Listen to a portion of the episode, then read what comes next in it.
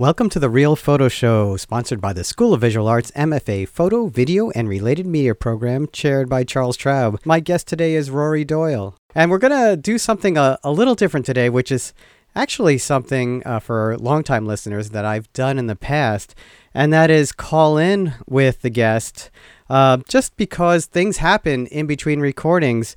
Uh, I think I recorded with Rory uh, a few weeks ago, and right after right after we finished recording, all these awards and accolades came rolling in for him, and it's really exciting.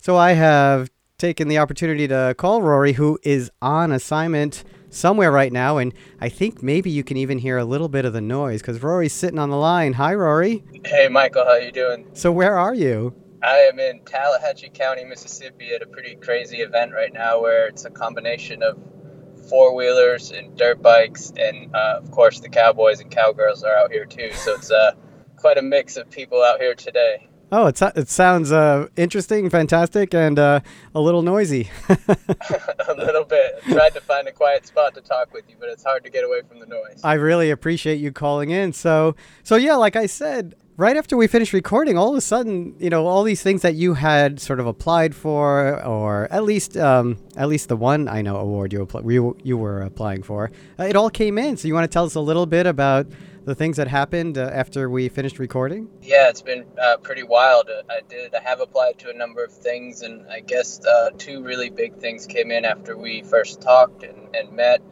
And first, actually, was the South Arts Southern Prize, which was basically the grand prize for the South Arts organization, which supports uh, artists in nine southern states, including Mississippi. So the nine of us, um, fellows as they call them, were in South Carolina, Columbia, South Carolina, to find out who would be the Southern Prize winner. And I was shocked, but I received that award. I was the only photographer amongst the nine artists from the nine states, so it was uh, really, really exciting and a huge honor to receive that prize. Um, and literally the day after I received that prize, I jumped on a plane, flew to London to attend the Sony World Photo Awards and accept the Zeiss Photography Award. Mm. And so this was um, back to back. I didn't even have a chance to really absorb it all. And I'm speaking with you now, and I was in Germany yesterday, and here I am in Mississippi. Uh, back out photographing the cowboys and cowgirls, so I'm sticking right with it. Wow, that well, that's amazing. Now, you, I thought the first award was was the Smithsonian Award. What did you call oh, it? Oh, that's right. That is, I totally forgot. Uh, hopefully, Smithsonian can forgive me. That actually happened. Um, that did happen just a few days after we spoke. I, that slipped my memory. Um, so, so, Smithsonian has a uh, annual photo contest, and one of the photos from my project also won grand prize from that contest. And so it's all been um, I don't know, somewhat numbing to, to have a, no, a number of um, awards come in. And, That's uh, crazy. so, so the first award was called what again? So the Smithsonian was a grand prize award, and that was amazing. And then the Southern Award, what, what's the name of it? So this is called um, the Southern Prize, and it's from the South Arts Organization, which is a, a great nonprofit. Um, they're based in Atlanta, but they support uh, independent artists throughout nine southern states. Wow! And, and I, I, can hear the trucks. That's uh, yeah. It sounds like a monster truck rally. it's kind of it's big. Uh, there's a big mud pit out here, so people are kind of like rolling their four wheelers through the mud. oh, great photos. That sounds like fun. So. This is it's even better than I, I realized. The um you know the nice thing is and it's part of the conversation we have is that you have, uh, you know, the Zeiss Award and the Smithsonian Award, but you have an award that really, you know, lets you know that you're doing something good from where you are, right? The Southern exactly. Award. Yeah, that's really yeah. Nice. I mean, it was a, a, huge honor to receive that. I mean, all the awards have been a huge honor, but um, to get that support from the South and to be recognized by an organization that wants to help artists survive here, uh, mm. of hmm. course, that's crucial and, and uh, something that will be a big benefit as the project moves forward. That's just amazing, and congratulations. Uh, Thank you. Yeah, and so you know, this in this episode, we're going to talk a lot about your work, and you mentioned the uh, the cowboys and the cowgirls, and we'll talk about that, and and obviously you're continuing with the work, so congrats on everything. Yeah, it's it's hard to explain. It's hard to um, to kind of absorb everything as it goes comes in, and and uh, I continue to work on the project. Uh, just really thankful for for all the support and, and the attention the project has got. But something I said at the Sony uh, World Photo Awards was that this is, you know, this isn't necessarily about my awards. This is about the people in my photos, and uh, mm. people are, are learning about a community in rural Mississippi, and it's really special to to be able to do that. Yeah, I actually think you say something like that on the episode, so that's great. And of course. Thanks again to Nicole Crane for introducing us, and and Nicole is on this episode as a co-host. So this is a really fun episode, and uh, I'm really glad we got to talk and we got to meet. Absolutely, it's uh, again, it's a huge honor to be amongst all the peers that have been on on your show, and uh, I'm so thankful to, to be able to share a little bit of Mississippi with everyone. Yeah, it's our it's uh, our privilege as well. So. Uh, uh, go uh, get some work done. Keep it going, and thanks again for calling in. Thanks so much, Michael. I really appreciate it. All right, talk to you soon. Yep.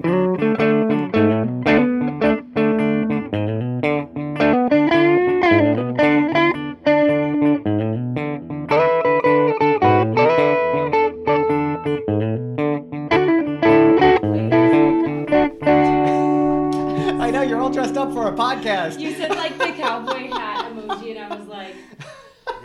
perfect. my umbrella."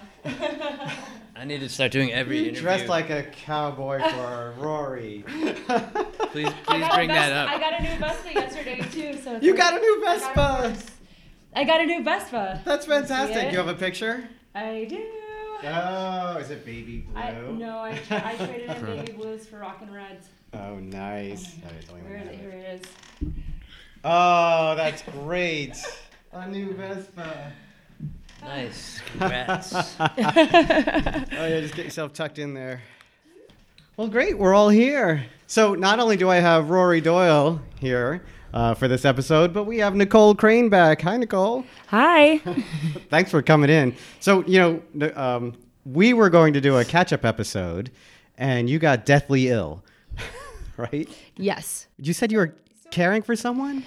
Yeah, my my partner got sick, and then I was. I thought he, we thought initially he had the flu, and then oh. I was like, we got to get you to like a clinic and try to get this thing squared away. And luckily, it wasn't the flu, but I ended up getting it. Oh, all right. and it was like 104 fever down the next day. Yeah, that's so, great. I mean, you were passed out. Oh yeah. yeah. I was like, give me all the medications and good night. yeah. Because I didn't even remember. You right. had asked me like what the day exactly. before. It was like the day before, and then I was like in the middle. You yeah. were like, Do you want to do it now? And I was like So, so for those of you who have never uh, texted with Nicole, when you start, it's it's a it's it's a commitment. There's a there's a long there are long delays long chain, and, and, chains of responses, and so yes. and so when you don't respond, I get nervous. Yes. Yeah. Uh, well, I respond a lot at once about a lot of things, and then it's like radio silence, and then two days uh, later, they're yeah. R- Rory, have you had that experience? Yeah, that's that's classic Nicole, right? Yeah. Yeah, in a nutshell. Emails too. I'm always telling other students and things. I'm like, please email, text me two or three times, right? Because it's not that I don't care. Well, I'm glad you're healthy. Yes. So, Rory, what brings you to New York? Wow, a number of things. I'm up here um, with extreme excitement. I, I, came up for the Blink Connect portfolio review as well as the New York Times portfolio review that happened yesterday. So, yeah, how'd it go? It's amazing. It's like um, an opportunity that you know, being based in, in rural Mississippi, uh, in a sense, it's like winning the lottery. If you're down there trying to connect with people up in the big media scene up here, uh, it's been uh, really a blessing to, to meet people face to face and then show the work, um, show the portfolio, and, and, talk about maybe future work. So you're also part of Nicole's Everyday Rural America, right? Yeah, I met I met Nicole last year, and I was actually up in, in New York showing um, a cowboy project I'm working on in Mississippi, and uh, that was at the Half King before rest in peace, Half King. But um, yeah. Nicole was came to the show, but prior to that, we had been in touch because of the great effort she's doing to connect um, rural photographers around the whole country, and with her connections to the South, um, it's been really nice to network with her and then other Southern photographers through Everyday Rural America.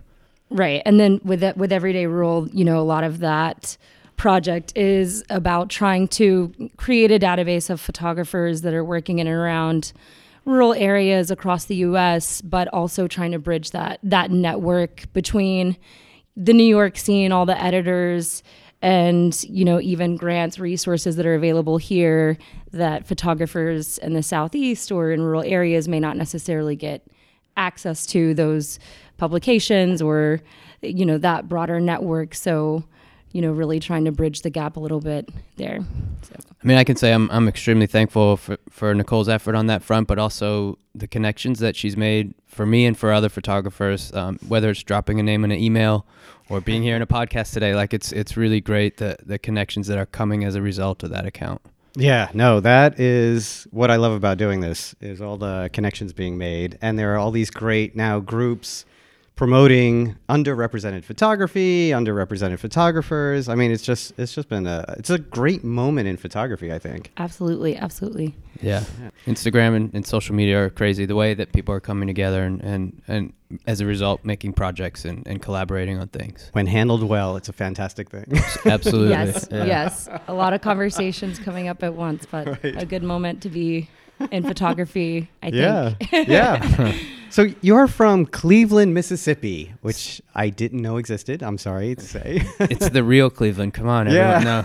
Um, I grew up in I grew up in southern Maine, actually, in the woods Oh. of Maine, and, and I've lived in Cleveland, Mississippi for uh, it'll be ten years this summer. mm-hmm. So I'm a southerner now. I've, uh, it's it's really become home, and, and, and while I'm in a place where a lot of people don't know uh, of the Cleveland, Mississippi, um, it's it's a amazing place to, to live, and, and there are plenty of stories to share, and, and uh, I've really fit in there really well with my wife, and um, it's home. Yeah, and you you got your master's degree at Delta. uh, Delta State University. Delta State University, Yeah, that's yeah. the, the the home of the Fighting Okra mascot. wow, You gotta- really? you got to look it up. It's it's the craziest college mascot in the world. It's an okra with boxing gloves on. oh, that's wild. Um, but yeah, I worked there for five years after I got my master's there. I think I'm one of the few Northerners that likes okra. it's really, it's, I mean, also, I, I was in Jackson Heights yesterday, so even some Indian food. Aha. yeah, that's so you gotta get, you gotta go to the Indian restaurants to get the okra. Get okra. we fry it down south though. It's got to be nice and It- fried. if the grease is hot enough, you can fry anything, as they say. Yeah, and then you were, um, let's see, uh, fellow through the Mississippi Arts Commission and the NEA for your project on African American cowboys and cowgirls. Yeah, that was uh, extremely exciting to, to receive some support. To I put a hundred percent of that funds from the grant to open a full exhibit from two years worth of the Cowboy Project, and uh, that just opened in February, and it was an incredible event at our Arts Alliance in Cleveland, Mississippi, and cowboys and cowgirls came out in the dozens, and, and the crowd was was literally packed, and it was extremely diverse, which was like a really nice community building opportunity, and uh, I don't think that they've ever had a, a show have that sort of impact. So it was really special. What got you interested in this in the subculture of cowboys and cowgirls? Great question. Does anyone say cowgirls anymore? Or is it, I don't know. Rory, I, I do. I'll defer to the Okay. I- expert. I say it, but it's an extra uh, couple syllables. But um, but it's important to include cowgirls in the in the conversation too. But Yeah.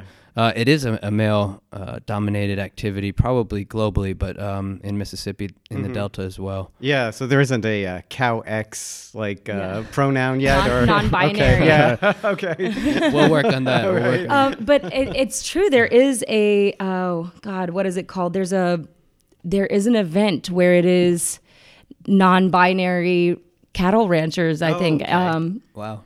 Oh my god, I think it's actually upstate. I'll have to find it, but Yeah. I can't remember exactly. that would make sense. I mean, the. It's origin like- is. It's the gay rodeo, I think, is what it's called. Oh, okay. And I was like, wow, that's really interesting. Yeah. Well, cattle ranchers and cattle hands are the the origins of cowboys and cowgirls, right? Right. And in Mississippi, it's quite different. Like the project um, is essentially about the social identity of the people here in the Delta who, who don't, they're not cattle ranch ranch hands. They are, you know, recreationally coming together, socially coming together.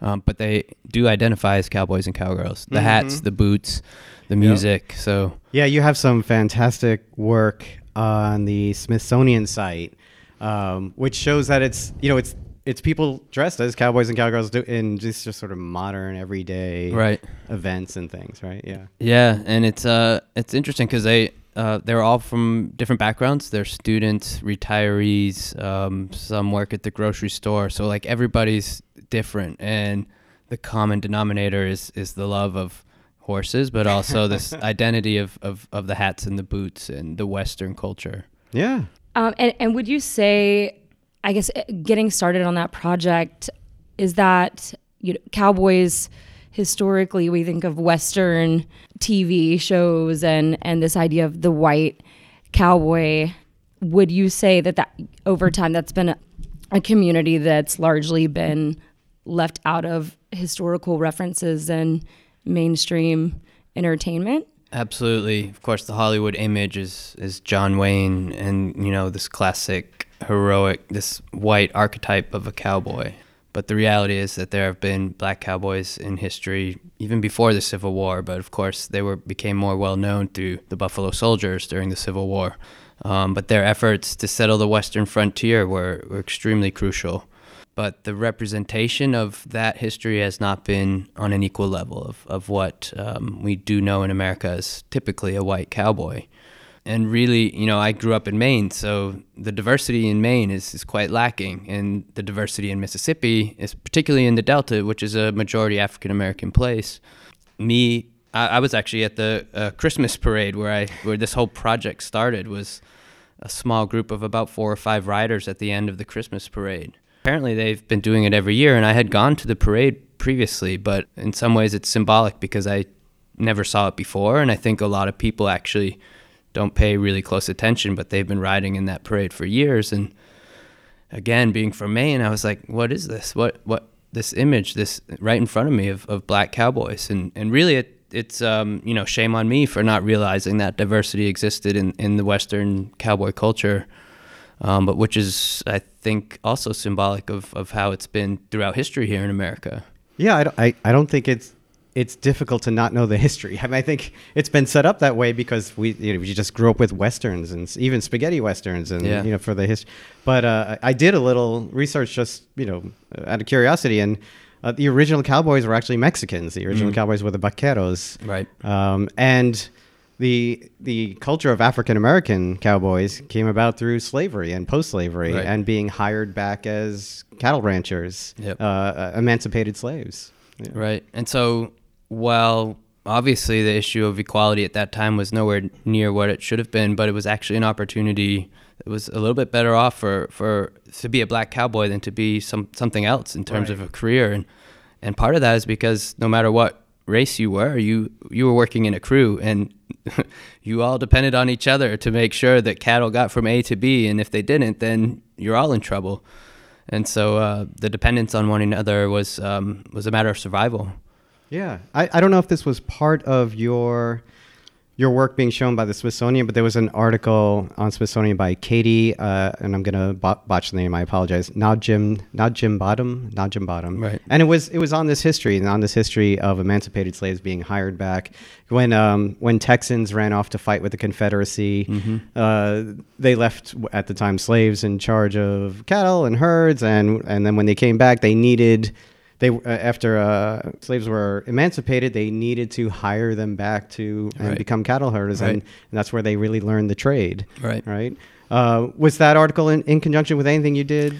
Um, I've used some some of the Smithsonian research. Okay. Like one one thing that that's mentioned um, that's very important to mention is that at that time a quarter of cowboys were black. So mm-hmm. like one in four cowboys were were African American or emancipated slaves, and it's like again back to that history that that we haven't shared. We just have always yeah. ingrained this vision of of a um, a white cowboy. And I guess uh, also on that topic, you know, as a white person, you know, first of all, just coming into that community, what, what, how? First of all, are you white, and do you identify as white? yes, I am a white white male from Maine. Okay. Yes.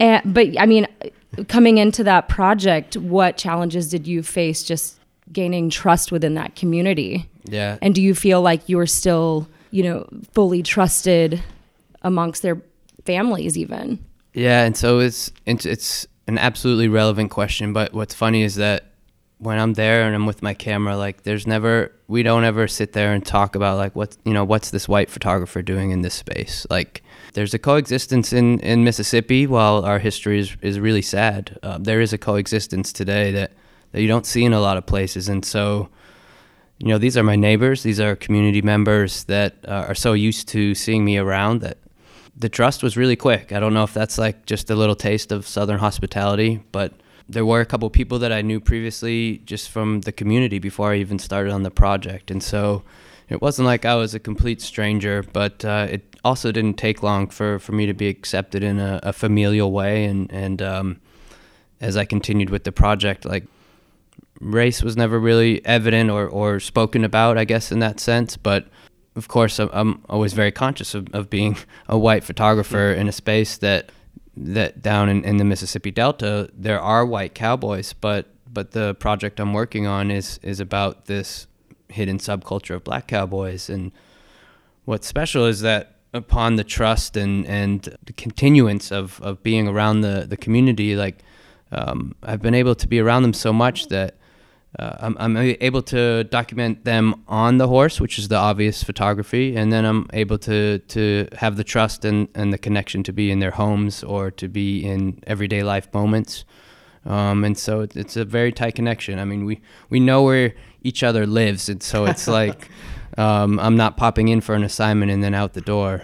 Right, and I think that that's a lot of my experience as well documenting in the South is a lot of the times just taking that interest initially. You know, the South is very hospitable in that way, and and people, typically speaking, are pretty open to letting people in once that you know interest level is is sort of put I, forth. I think Nicole, even when you were you were on the show, we had a little conversation about the ideas of um, how there's this. Uh, maybe we didn't put in these terms, but there's a an economic segregation in the north that's not even really spoken about, right? It right. Just, you just have these neighborhoods, but uh, in the south, there's this more kind of awareness of where places are integrated, and where places are not so right. integrated, right? Right. And, and you know, it's not even um, that it's so distinct in terms of where you can and can't go in the South, where these people that you're so close to, you're involved in each other's lives in a way that's often quite more involved than, than you would have up here because of the way that we have self segregated up north. Um, and so it's really special to, to be allowed to, as long as you're being respectful in that space, um, to be accepted and, and to con- keep getting invited to come back. But I should mention too that, you know, in talking about how I even started this story, like I was I was really looking for uh, a unique story in the Mississippi Delta that wasn't done over and over. You know, you see a lot of the same themes from Mississippi, um, probably most notably like the blues, the old African American bluesmen that, of course, are legendary in Mississippi. The other things you see a lot are are the racial um, racial elements of, of our history that are, are so focused on. Uh, you see poverty, bad education, and also in the Mississippi Delta, you see a lot of stories on agriculture. But stumbling across them in, in the parade, I was like, this is there's something here. There's a story here, and and um, and maybe the other thing too, where I got a little trust, was that I am somewhat of an outsider. I'm I'm from Maine, and um, I don't have the accent when I first meet these guys, and so maybe there's a little bit of trust and acceptance on that front too. Hmm. He's like, "What are y'all doing over here?" yeah. um, since you've started photographing that project, I know I've had people t- in speaking with me about your work bring up other photographers as well. Have you come to find other photographers that have done work on black cowboys that now that your work is out and getting exposure, you're becoming more aware of? Yeah. So of course, like I've researched other projects that have been done and even um, contemporary work. There's a beautiful book called Fletcher Street, which focuses on the, uh, and pardon me, I forget the photographer's name, but it focuses on the city cowboys of Philadelphia. And so, like, it's really interesting to compare that, you know, like the urban cowboy versus, you know, remote Mississippi Delta cowboy.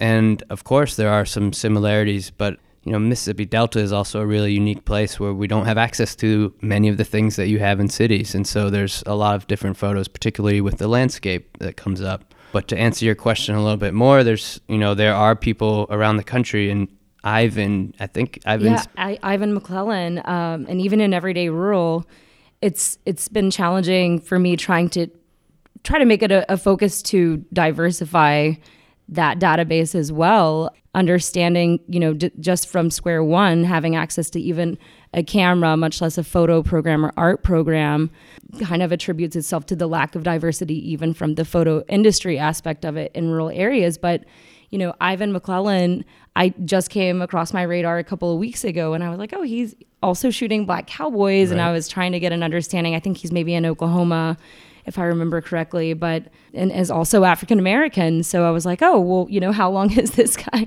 you know, been flying under my radar? And again, you know, getting them sort of out into the the public eye a little bit more, at least making those connections. Yeah. I quickly looked up uh, Fletcher Street while you were talking. Martha Camarillo. Thank you. Yeah, yeah. and it's a little bit older of a book, but it's, it's shot beautifully. Like, and it, and also that that culture in Philadelphia still exists, so it's nice to like Oh, see okay. see that it's still around. Yeah, and you're um you've now taken this this idea of the subculture of cowboys and cowgirls, and and you've started uh, global. Uh, oh, I, I just said the name earlier, and I've already blanked on it. Global Cowboys. Oh, really. Global Yeah, Cowboys. Okay. Yeah. Duh, yeah. yeah, it's um, of course being so interested in what's around me in Mississippi. Uh, every time, once a year, my wife and I will go somewhere new. We will save up and go to a new country and try and find a place in the world that we haven't been in, and a place that we can learn about. And every trip since about 2015 or 16, I will actually research. Okay, is there a cowboy or is there a horse riding culture wherever we're ending up? And so I've I've been able to do that in a little bit in Jamaica. It's not really a cowboy scene. It's much more of a horse riding or even horse racing scene. I've done that in Colombia. Uh, uh, a couple summers ago, I was in um, Canada with my sister. Like so, everywhere I'm, I'm going, I'm looking for for this culture or this dependence on the horses. Either whether it is Western or another place that's really interesting is Cuba, which actually has this Western culture into their uh, horse riding, but also they have horses because they depend on them for transportation. And so you'll see horses, particularly in um, Trinidad and other places like where they actually need a horse to get around or to use them to farm as well. And so, um, well, I'm not an expert on the history of horses throughout civilization. I think it would be really They've been around a long time. and it's fascinating. If it's really fascinating to think about um, how many cultures around the world depend on horses and, and throughout history have depended on them. And uh, I think I'll you know I'll just keep going with that and see where it goes. Who knows um, how many countries I can visit, but that would be really neat. You Yeah. even found you even found I, I saw you post a photo of a black cowboy in McDonough, Georgia, which is my hometown, and I was like, "What is Rory doing down there?" my gosh, but it's been like really, um, really special that you know that the project started in Mississippi, but now I had a res- I had an artist residency, excuse me, in um, Pike County, Georgia, and not too far from McDonough and, and Atlanta area, and so I literally started the project there. That was the the pitch for for the residency was that I want to see if there's a culture here as well, and much like in Cleveland, Mississippi, like getting to know the people who are involved was very organic. Like I just would ask somebody and then they would know and then the next thing I know I had three other people to call and in a in an hour or two I had a place to go and, and go and meet someone and photograph. And I literally asked a lady in the deli in Zebulon, Georgia, if she knew any cowboys because she was she was giving me a hard time about what I had ordered from the deli, and so I was like, "She's a, she's a friendly lady. I'm just gonna Were be you friendly." and ordering a bagel? What were you No, ordering? I was ordering a half pound of salami, but she said I had to order a pound, otherwise I couldn't order any. But anyway, she led to a cowboy, her nephew actually, and then her nephew led to two more cowboys, and then you know, in an, a couple hours, I already had known people. you were pr- practically at my family's house already. Was- Yeah. Nicole, I've met your family here in McDonough. That's right. But I think uh, you know that's also probably um, it, it. It goes to show that this community, while it's been around forever, hasn't you know they they're not used to being photographed or not used to having a platform to share their story, and so along the lines of being trusted or accepted, like people are really excited to to have an opportunity to to be photographed and to share and and the exhibit after the exhibit opened in Cleveland. There's a, a gentleman in, in Cleveland, everyone who they just call him Cowboy. Mm-hmm. And if you say cowboy, they know who you're talking about because he's, you know, quote, you know, quote unquote the, the leader of the group. But cowboy called me the day after the exhibit opened and said, "Thank you so much for for doing that. Like I've been riding for 50 years and nobody's ever paid attention." Oh, nice. And so that was again confirmation that like, yeah, this is this You're is doing pro- something yeah. uh, interesting and probably good, Yeah. right? And, and also, I mean, if on that topic, representation in the southeast in terms of of media. I mean, what has been your experience? You know, you gra- you graduated from Delta State University, and then you were the photographer, Yeah. the in-house photographer for the for the college there. So, I know you moved on from that job. How many months ago? Not long, like- August of 2018. So, um, you know, half a year or whatever that's been. But and breaking into freelance, you know, what has been the, the challenge for you trying to get access to the work, you know, that might be around there? And I know I've had a similar experiences as well where I think people are just like, you know, no one from the media has ever even, you know, Yeah. taken an interest in this culture or this community. So Yeah. Just, just before, and I want you to answer that. Just before you answer that, there'll be a, which came first, the photography work or being a student there? So yes, I was a student first. Okay. I got my master's in education there, Oh, and then right after school, I worked at a daily newspaper, a very small budget a daily newspaper, the only daily newspaper in town, and made it about one year at the paper before I was able to convince the university that they needed a photographer they didn't have a photographer after the 2008 budget cuts. And so there was this was the only university like major university in the area and they don't have somebody to, to make images. And particularly at a time where imagery is becoming so important for college recruiting etc um, so i was there for five years and while i am really grateful i had that job um, i was able to grow as a photographer and enhance my skills. I was also freelancing on the side essentially full-time freelancing on top of full-time university job. And I'm, I'm thankful that I am in a- place where there is plenty of work. So I, I have that. You know, I come up here sometimes and I hear photographers complaining like, "Oh, there's so many people here competing for the same jobs," and so there are not a ton of freelancers where I am. But I do have aspirations to be somebody that the media from up here or from other media outlets around the world calls on instead of having somebody fly in when there is a national story. And there's been a couple of national stories, believe it or not, in Cleveland, Mississippi, including a school segregation case that dates back to all the way to 1965, where we had school schools that were not completely desegregated. And so that happened a couple years ago, and a number of reporters from different outlets were coming in. And I did end up getting hired to cover it, but only for the Mississippi Clarion Ledger, Jackson, Mississippi's paper, and you know all these other outlets were flying people in. and and yeah, that's been a big issue with media representation now is that there are a lot of outside photographers and journalists constantly coming in to cover these communities that they're not necessarily familiar with. I mean, I've done you know two stories I can think of just off the top of my head in Alabama where the reporter you know flew in from Connecticut or from even Canada and had never even been to the southeast, Right. much less Alabama, and then they're just sort of in the thick of it, being asked if they're fake news, and I'm you know, that really starts to get into that media bias conversation and the media distrust. So the the importance of utilizing photographers that are there, understand the community, and have access um, really gets into a question of media ethics, I think, as well.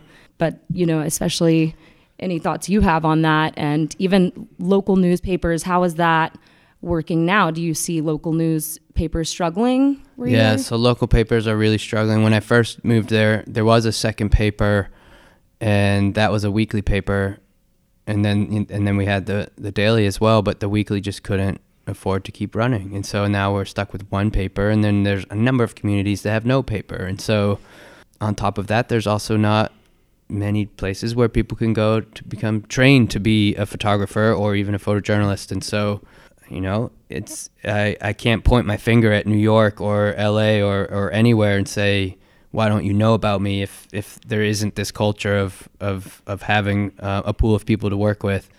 And so even you know even with through everyday rural America now like we're able to use the internet and social media to find that there are people here and there are people across Mississippi who are doing great photography at small town papers and covering stories that otherwise um, people at the bigger outlets won't know about. Right. And I think that really gets down to, you know, as something I've brought up several times, but there's no main there's no national print publication really based in the whole Right. southeast region. Right. So uh, fundamentally, they might have a few reporters on staff that are kind of covering the whole region, the whole area. So you really do miss a lot of stories and pockets. So I think even trying to to really demand that attention from the outlets, especially leading into election season, Yeah. you know that these people are out here and there are journalists that you can utilize Yeah. and hopefully will accept more pitches It- It's such an interesting landscape right now because newspapers were supposed to be dead by now, um, Right. and you know, and they're they're actually you know because of our uh, political landscape right now, they're actually doing better than ever uh, because you know people are consuming politics like crazy uh, right now. But But what has already happened is the great centralization of ownership. And so there aren't outlets, as many outlets. Even the the local community papers are now being centralized by larger organizations, and so you don't get that kind of uh, local coverage or that day-to-day coverage that you used to get. Uh, there's also a financial incentive for large media areas to have photographers in place, to have journalists in place who know the area, who know the region. Um, so I'm, you know, it seems like that might, and, and your experience, you know, with the New York Times portfolio review, I'm sure you saw a lot of photographers from way out of New York, right? Absolutely. Yeah. Yeah, and I think you know, speaking with them, everyone who was there, it's like some of the same frustrations that I have, and then that's also even um, amplified when people are coming from South America or coming from Africa and, and coming from Europe to be a part of the New York Times portfolio review, having some of the same issues in their country. But here in the U.S., like you know, I know that I'm not the only one that um, is having the same sort of frustration, having having uh, worked in the field for a number of years, but still not having a connection to the people who are working for these bigger outlets that really need shooters to begin with. So. Mm-hmm. Uh, having an opportunity to meet face to face, like I have this week, is uh, is extremely valuable. Yeah. And we do talk about parachute journalism when it comes to, you know, New York Times or outlets in the US sending their photographers in to Africa or into the Middle East and, and, and covering these communities. But we, we often overlook it in our own backyard. You know, even media ethics, I think class coverage, you know, is another big ethical thing we don't talk a whole lot about. And even with everyday rural, it's like this the the idea that, you know, class doesn't come into the the ethics conversation as much, I think, as women photograph is tackling issues of gender representation in the media, diversify, authority collective, diversity, but also, you know, that fundamentally these communities that are cut off from the larger Yeah. resource pool um, should be a topic that we're also considering, especially in terms of media coverage, political coverage Right. in these areas. But um, we often overlook the idea of parachute journalism in our own backyard. Right. It's like we also, this is also unethical in this sense as well, Right. in many ways. Right. Uh, yeah. Whether it is a, a gender or race or or socioeconomic, right? And and I'll throw in Center for Photographers of Color and Foto Feminas, and that's why you know what we, when I, when we started, what I was saying earlier, the that's what's great about these social media organizations. Uh, you know, just being there, like just look them up, look at their directories. Yeah. Yeah.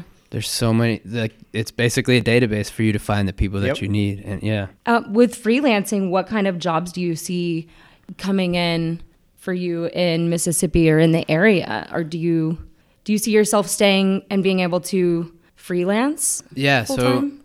so I do, and I and I think it goes back to the need to have people on the ground in these places, uh, especially in places where there's you know the, there's a big lack of of writers and photographers, and uh, I've committed to the area and I've committed to the community and. You know, I would I would love as a result of being up here and meeting editors that the next time that there is news in Mississippi, whether it's politics or the election or a school segregation case, or even we had the issue of the Trump Hotel, which you guys may have heard of, the American Idea brand hotel, and the first location was going to be Cleveland, Mississippi. And actually, the Trump Foundation pulled out, and so like Oh. it's no longer involved with the project. But you know, when that happened, there were all these people coming in as well. And so now, hopefully, um, now that I've had a chance to come up here and meet, I, I feel really fortunate even to have that chance because I know that a lot of people, you know, don't always have the chance to get to a review, but also to just to make the trip up here. And so now that I've had uh, the opportunity to do that, um, I'm hoping that um, I can get a few more calls from, from national outlets or international outlets and um, keep sharing Mississippi stories. So you actually never have, uh, formally studied photography. You studied journalism as an undergrad in Vermont. That's St. right. St. Michael's College. Yeah. Did a, a study abroad in uh, New Zealand. Yep. Uh, and then in, like you said before, in Delta State, you studied education. Where, Yeah. where did you get your photographic education? Yeah, so I've taken one photojournalism elective that which is the la- last semester of my senior year at St. Michael's College, and it was um, it was basically the only non-art photography course at the university, and and I will say as a college student, there were a number of kids in the class that were just there for an easy three credits because most people were there for the, for the writing and for the journalism and the print journalism instead of photography. But you know, I will never forget one, the professor, Jerry Swope. Shout out to Jerry. Um, because really he was, you know, the spark that, that got me going in this particular career path. And I'll also never forget that a lot of the, the peers uh, in my class at that time were doing stories that were easy. They were photographing their roommate when we got an assignment, or they were photographing their friend on the football team. I was going out and photographing the Latino immigrants who worked all the dairy farms in Vermont.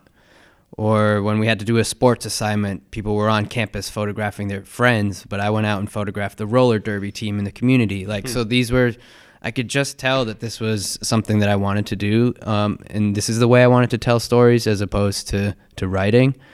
And, and I never went back from that. You know, of course, I went to study education, but um, it was quite hard to finish school and not have a formal training in photography and to get hired. And so I used uh, the time up until before I started working for Delta State to just practice, um, work on storytelling, work on technique, of course, without much formal training. And I guess being in Mississippi, where there are not a lot of photographers to compete with, it was an opportunity to actually develop my career enough to the point where I was ready to freelance. Are you having the video itch yet? Oh, I, I don't have the video itch, but I get asked that a lot. I'm much more interested in audio, you know, audio interviews to be paired with, with still images this is uh, embarrassing, but my my vision is so bad, so it's really hard for me to manually focus with video. I have a really big challenge with that. But um, oh, that's why you went with the Sony camera with eye autofocus. exactly, but don't tell anyone. I just upgraded myself. Did you? yeah, because I mean, so it's so dark, and yeah. sometimes it gets hard to to really yeah. see. I um, imagine I'll be losing my sight. Oh, my, my vision's so years. bad right now. so bad. Yeah. I just turned 30. I'm like prepared for Aww. the worst. Here we go. Taking the dive. So you you studied journalism and education. Did you think you were going to teach journalism? No, I never really thought that I would end up being a teacher. Like I've always the training as a journalist. I was I was always the element that I always appreciated was like going out and meeting people and interviewing people. But I think by taking Jerry's photojournalism 101 class, like I was um, convinced that I wanted to do that through the camera instead of through pen and paper. And um, I've never, uh, to this point, had the the itch to teach yet in terms of being a photojournalism teacher. Um, I still feel like there's just um, a level of excitement that I have being out in the field that I'm not ready to to give up on yet. And I don't know if that's selfish that I'm uh, not ready to teach on it. But I also think about when I'm up here in New York and I'm meeting all these editors, and I ask, I've asked a few of them like, what's it like to be not shooting as much? Mm. And and everyone says how much they miss you know they're behind the desk assigning people or, or working on the screen as opposed to in the field sure so why did you study education why edu- that's a great question so it was actually centralized degree to um, health physical education and recreation and so essentially if i was going to be a teacher it was going to be um, like physical education or recreation oh okay yeah. Uh-huh. So it was not, you know, in the classroom traditional K through 12 right, teacher. Right. Yeah. Oh, okay. Yeah. Yeah. What did you do uh, your, on your semester abroad, New Zealand? Yeah, that was great. So at that point, I still wasn't into photography. That was even before I took the photojournalism course. So I was um, I was a reporter intern for the largest daily paper in Auckland, New Zealand. And at that time, I was also I'm backtracking a little bit here. So I went to Delta State for grad school with you know the focus on recreation because I've always been involved in sports, and so I thought maybe I'd either be a physical education teacher or a coach and I played sports all my life. But while I was a journalism student, I predominantly wrote about sports. Hmm. And so over in New Zealand, I was a sports writer intern for this this big paper. Rugby. Uh... Rugby. Of course, I have no idea what the rules of rugby are. And like the first week that I'm at this paper, guess who's going to cover this big rugby? You know, they call them tests when they're like a really big match. Test matches. Yeah. Yes. And so like I'm over there covering the women's the, in New Zealand. The the, the rugby is huge. It's life. And sure. so um, the name of the, the team is the All Blacks, named after the Maori culture in New Zealand. And guess who was covering like this big women's All Blacks test versus I forget which country. They didn't get any report turned in, so it was it was a mess. But they did eventually put me on the basketball team to cover that, so that that worked out great. Yeah. oh, that's pretty funny. And then what did your folks do? You grew up in Maine, you said, right? I grew up in Maine and in a very remote part of Maine called West Newfield. And it took me a half hour to get to, to junior high and, and high school. And then I eventually went to a really great, really great private school in um, Dover, New Hampshire, called St. Thomas Aquinas, which which actually ended up being like really challenging and preparing me for. I for know it well. I, you know it. my my niece and nephew went there. Yeah. So shout out to St. Thomas Aquinas. It's an excellent school, and then my two younger sisters ended up going there after I did, and and it is a really great school to prepare people for the college world, but also um, just make you a more critical thinker. Yeah, um, my cousin was the Dover police captain for I think 30 years. Oh, wow. Gary DeKalfmacher. Hi, Gary. Yeah, I hope he doesn't remember my name. Check uh, Rory's files for me. Yeah. yeah. So so you we were getting to your parents. yeah, so um, my parents are uh, really interesting. They grew up in the suburbs of the city here in New York. They grew up in um, White Plains and Scarsdale, I think, if I have it right. and um, yeah, so they ended up settling in Maine in a, in a really remote part. There, the town only had about a thousand people, and I couldn't actually um, see neighbors. I could hear them through the woods. And so my parents were very interested in, in that rural experience. It's a beautiful state, as you know. And they had, my dad was has was always a career teacher. He was a seventh seventh and eighth grade science teacher, and my mom actually is probably a big reason why I got into journalism because uh, uh, she was a reporter for the local paper, or she was the only reporter for this town for Oh, a really? paper that represented this county, and so that's probably where some of the journalism comes in, and and then um, of course the connection to sports and the outdoors, being being in the woods of Maine. So was it school that led you down to Mississippi then? Um, so so that you know, school I went to Oh, that St. was Mike's. recent. That's right. Yeah, St. yeah. Mike's up Yeah. in, in Vermont, Right. which was a beautiful place to go to school as well. What brought you to Mississippi? So I got uh, an opportunity to teach in the local school district in exchange for a free master's degree. In fact, I got paid to Oh. get my master's degree, and so uh, my wife and I knew nothing about Mississippi. We knew nothing. You were already married at the time. We were already married. Okay. Yep. And we just picked up, we had enough, very few belongings at that point, so we could fit it all in one tiny car. And we moved from Arizona, where we met, and settled in Mississippi. oh, okay.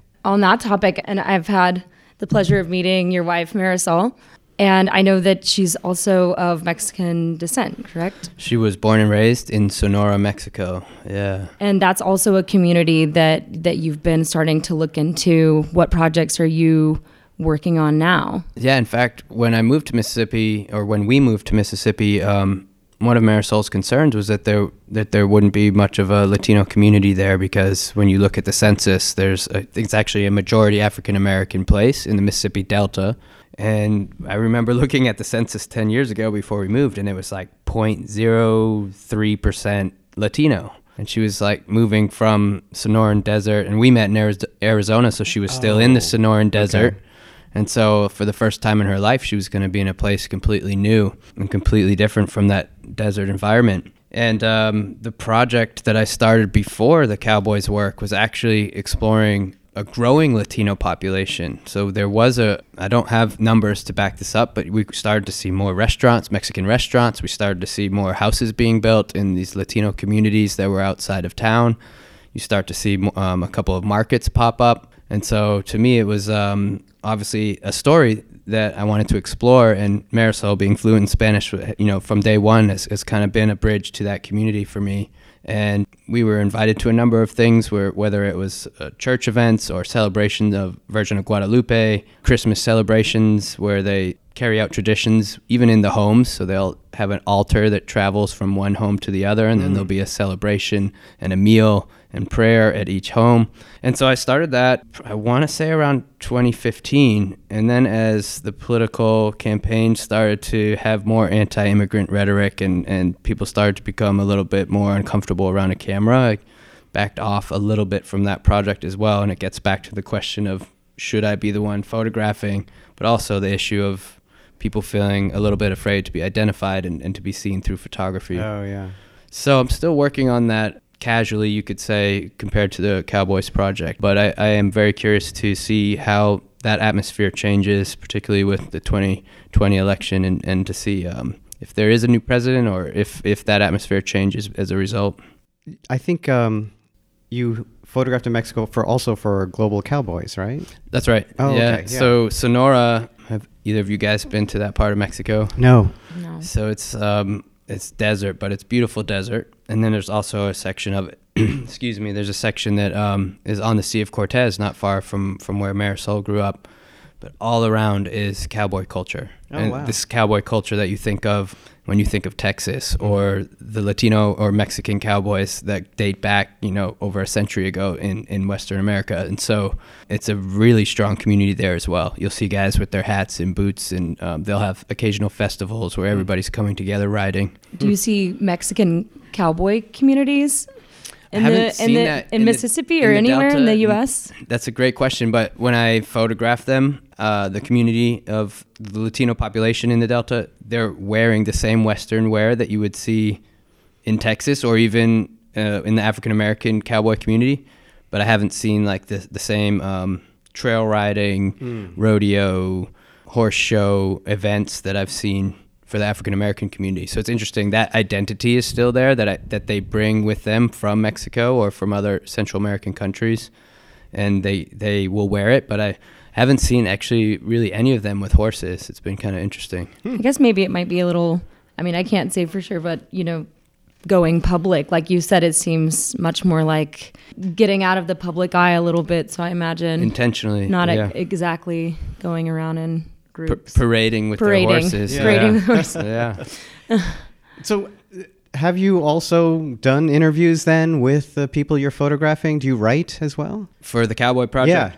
Yeah. yeah. So I've done um, I've I've done one uh, longer form piece that just came out in a regional magazine in the South, and it's kind of a synopsis of what the project is, but also includes some interviews and includes some quotes from the cowboys. And um, I I know that with the project being an ongoing piece for me, that there needs to be a little bit of direction in terms of the narrative, and I would like to central in on some figures who can be much more prominent in the project as opposed to just imagery having some of their words share that history and that, that story so that there's a level of interaction from them. Mm-hmm. And so that's kind of where i'd like to take it next and have their quotes and their stories particularly the elder population have a voice and, and tell the story through their words Right. They might have this sense of history and connection of where this culture came from, right? Yeah, and and I have the the family that I've interviewed most is the one that I've been able to find through oral history accounts. Um, been around the longest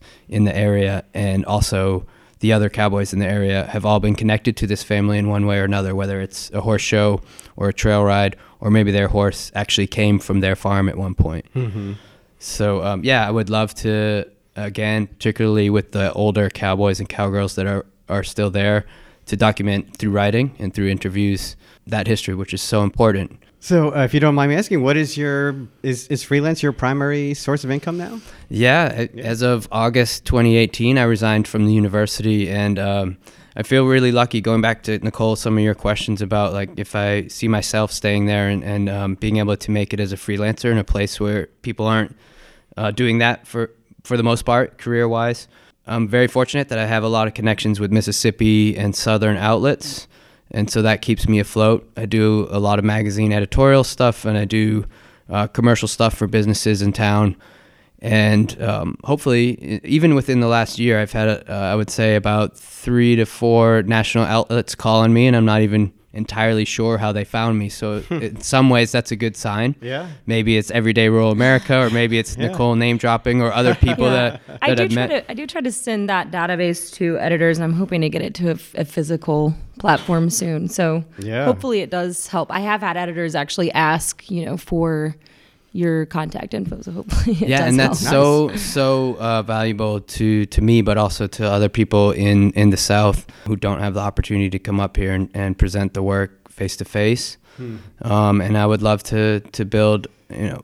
you know, I don't know if selfish is the word again, but I would love to build that for myself personally, but also um, for others in, in Mississippi and across the South to have an opportunity to put their body of work in, in front of the national scene. And and that's something I'm hoping to develop with the everyday project moving forward is figuring out a way to get some of these editors and even educators that are based up here that do these portfolio reviews to actually have some sort of southeastern conference maybe to start just to try to bridge that a little more and also even utilizing people that are there as well there might be editors even just regionally that would be beneficial. You know, CNN or something like that. That Well, I mean, it, Atlanta's already a media hub. It's not like it's you know foreign. Like you're, Right, go- you're right. going to the, crossing some line or right. something. Yeah. But you know, getting But you know, Mississippi is. So, Oh, yeah. okay. Yeah. yeah, yeah, exactly. So actually, just trying to to bring those groups together. But you know, on that note, in the southeast, are just for other listeners that might be listening and that might be from that region, do you recommend any residency programs, uh, publications that you know people in the southeast might reference, or even in Mississippi that you feel are very culturally relevant to that area? Yeah, so there's a, a a few things. First, one that actually was able to do the residency that I mentioned is called Slow Exposures, and it's um relatively smaller festival that where it's actually a group show and, and it's all southern rural southern photographers. Yeah. Take take a sip of water. I got these giant bottles of I- water for I- everybody. I actually lost my voice, and I'm just now. I was like, I don't even know if I'm gonna be able to speak. like yesterday, I, I I didn't go out last. I did the events because I was just like, I literally can't speak anymore. I lost my voice from after the Blink event because there was there was a party after the event and it was like everyone oh. yelling yeah. Over yeah, yeah. music, yeah. and it was the lady with Nat Geo and I was like almost like tears coming out of my eyes trying not to cough. It Yeah, like- the tickle. Yes. Right. You don't want to do it in the middle of like Yeah. this And you can't even portfolio say, review. "Excuse me," you're just right. like- it's like. no, what I did. I Meanwhile, like- you look like you're about to cry. yeah. Well, I almost was, and then there was two little bottles of water that were clearly hers, and I was like, "Is that yours?" And I just like took it and started drinking. Oh, I'm leaving that in. We're still rolling. Yes. Okay, well, I'm sorry, Rachel from Nat Geo. yeah, where were we? What were Oh, we we're talking- so the opportunities. We're back. I have a voice. Um, Slow Exposures is a great group festival that features um, rural southern photography. So it's focusing on rural and remote photographers and bringing people together every year for a festival, which is also attended by some of those, you know, some of the Atlanta scene, some of the Atlanta media people, um, but also there are art curators there. So if you're interested in exhibiting, um, there's an opportunity for you- to do that as well. The other one, of course, is the Duke Center for Documentary Studies. Like, if you want to study and become a photojournalist, that's a great program, competitive program to get into. And, and actually, Tom Rankin, who I know from there, used to teach at Delta State University. And so there's a little of a Mississippi connection, and he's done a lot of work in Mississippi. The easiest one would be to join Everyday Rural America and, and, and get to know some of these other people and, and actually find out about opportunities that do exist. But I would also say, if you are a young photographer and or even just a newer photographer, apply, apply, apply. Like I, I applied to the New York Times portfolio review probably three times before I got in, and of course that's frustrating. But as I look back on it, it wasn't time for me to get in until I got in. And so be patient, work on your body of work, and then explore what opportunities are out there. That's that's really good advice. You know, a rejection letter from uh, a gallery, from a, an award, a competition, a fellowship, a portfolio review. It's just it's just a letter from a person at a particular time who wasn't looking for what you were showing them, right? You, you can't you can't take those so personally, right? Right. Right. I mean, you, there might be some good advice. There might be some something that you makes you think about doing something else, but you know, it, it's not a personal attack. And Right, it took me a long time to learn that lesson. Yeah. Right. And we've all gotten them. I mean, it took me mm-hmm. years, you know, to get into the Eddie Adams workshop. I mean, mm-hmm. and I've there's no shortage of rejection Yeah. letter stories out there. I think there's Yeah. even Facebook groups where you can Yeah. post your rejection letters. Yes. if anything starts with "Thank you for applying," I'm like, I don't even want to open it. That's right. Yeah. yeah. Yeah, but take those and and uh, be motivated to do better and and to improve, and and um, your time will come. And one thing I forgot to mention, I want to say real quick, is that each of the states do have an arts commission. So there's those um, support that can come from from those organizations too, and I'm thankful for Mississippi for having one as well. Yeah. Just recently, you your Delta Hill Riders uh, appeared in the Print Space in London, uh, and to also Cleveland in your hometown, Delta Arts Alliance, and uh, Half King Photo Series, like, like you mentioned earlier. And, and th- this work has gotten around, uh, and it was shared with on Smithsonian shared. So w- you know what I want to say. We were having this conversation. Uh, about you know race and you know a white person photographing African American cowboys and all that, and you know we're three people who are either white or past or white most of the time, and, and all. And so you know, take take that conversation for for what it's worth, but you've also been out in the world with this work and have gotten feedback and have gotten some validation and, and right this work is out there right? And this work has has been successful. Yeah it's uh it's really um I don't know. I mean, I'm struggling to find the adjective. You know, two years ago, I wouldn't have imagined even the opportunity just because I was predominantly working at the university and then freelancing for really small assignments. And, and now I'm able to share a story in a small part of America on a large scale.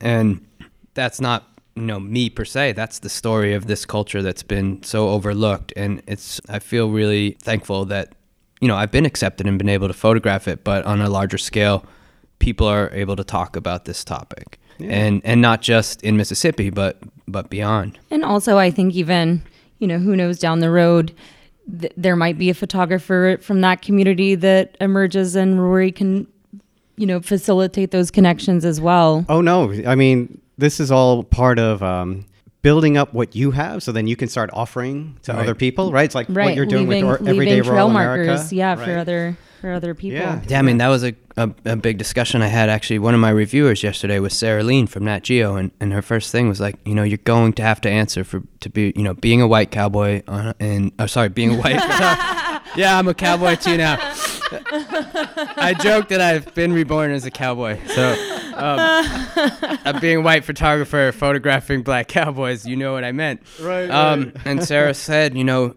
you're, you're going to have to answer to that, and, and, that's one thing I've been conscious of from day one. And, and we both agreed that like like the biggest thing that that's lacking right now in my project is for an opportunity for them to benefit from the work as well. Right. And, and right. the way to do that is to involve them. And so I, I have to begin um, brainstorming how to get them more involved and have yeah. them be a part of the story as much as possible.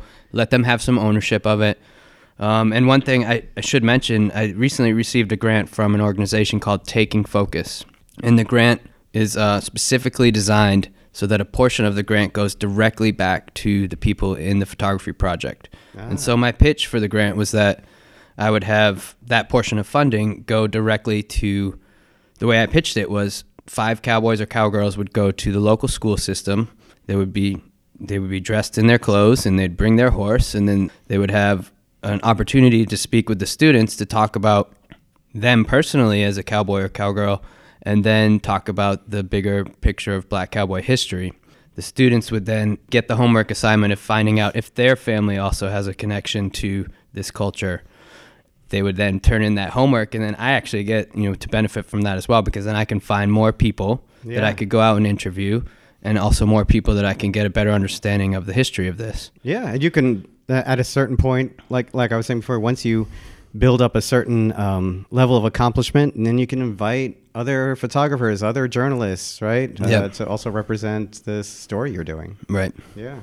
Yeah, and that's what I really I think you know that's the sort of the best thing you do once you have some successes and once you have a platform is start inviting other people in exactly right yeah. it's like and i know you've talked about traveling or, or freelancing and, and potentially traveling but i do always hope that those photographers and journalists do stay there and that we mm. can find a way everyday rural or otherwise to keep them there because so many young or emerging journalists, photojournalists do flock to New York and DC for jobs. And it's just like, well, there's nothing, you know, looking around at the local news situation going on now and, you know, hoping that we can facilitate a, a conversation, a media conversation to start to build a way to have people remain in those areas and continue to cover and represent those stories as well. Yeah. Um, and hopefully expand that network rather than than let it yeah. slowly die. It, it, just makes all the sense in the world. I mean, we're we're all on do, using some form of electronic media now that doesn't need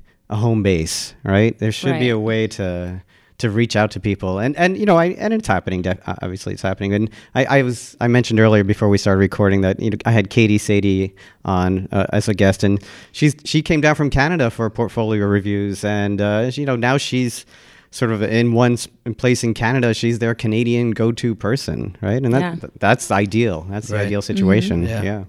the Well- money is here and the, the job offers are here, but let's spread them around. Yeah. So if you need a a journal, photojournalist in Mississippi who's also a cowboy now, Yeah, you know, right. you, you know, you know, who to call. Self-identified, self-proclaimed cowboy. yeah, you fit that. Uh, Yeah, perfectly. So nice. You know, I, I didn't ask, or I went to ask, um, what did us, um, what does Marisol do? Um, she actually she's always had a background in food. So Oh. when we moved there, she helped open this really cool. Uh, I guess you could summarize it as a college bar, but also a restaurant. And then she, after that, opened, guess, remote Mississippi's version of Chipotle, but mom, mom and pop version, owned by the same family from the first restaurant. A version that won't give you a gastrointestinal Yeah. disorder. Exactly. Oh wait, am I allowed to say that? Oh, anyway, it's they're, a, true. sp- they're a sponsor. Plenty of evidence out there. Here goes the Chipotle sponsorship. That's right.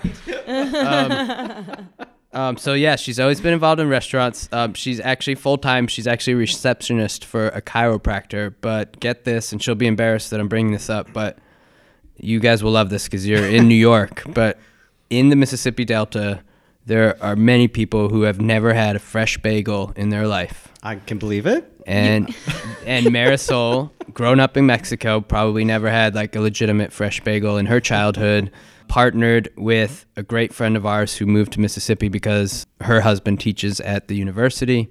Her name is Kate Gluckman, and um, so Marisol and Kate are the two only fresh bagel makers in Mississippi All Delta. right. It's funny you brought up the bagel thing earlier in. Georgia, and I almost said it, but I didn't want to derail. I was That's like, right. speaking of, actually, they're bringing bagels to the south. Wow. Yeah. Good for them. Yeah. Yes. so this is really interesting, like collision of cultures happening right. in Well, rural if Mississippi. bagels can come to Mississippi, so can good journalism jobs. Exactly. exactly. That's proof.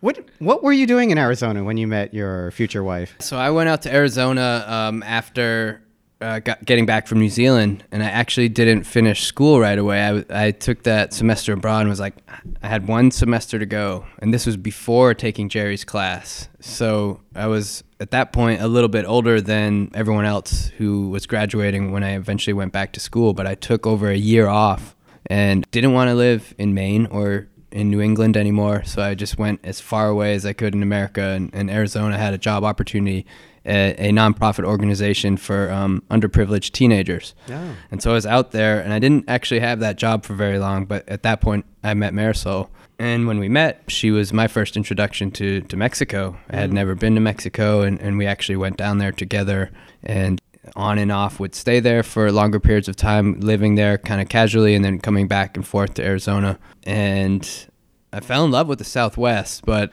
but even more so with Mexico I was going to say even Yeah. more so with Marisol. and, and with Marisol. Don't leave her out of the equation. Yeah. oh, so uh, did we miss anything, Nicole? Did you have any uh, last thoughts or questions?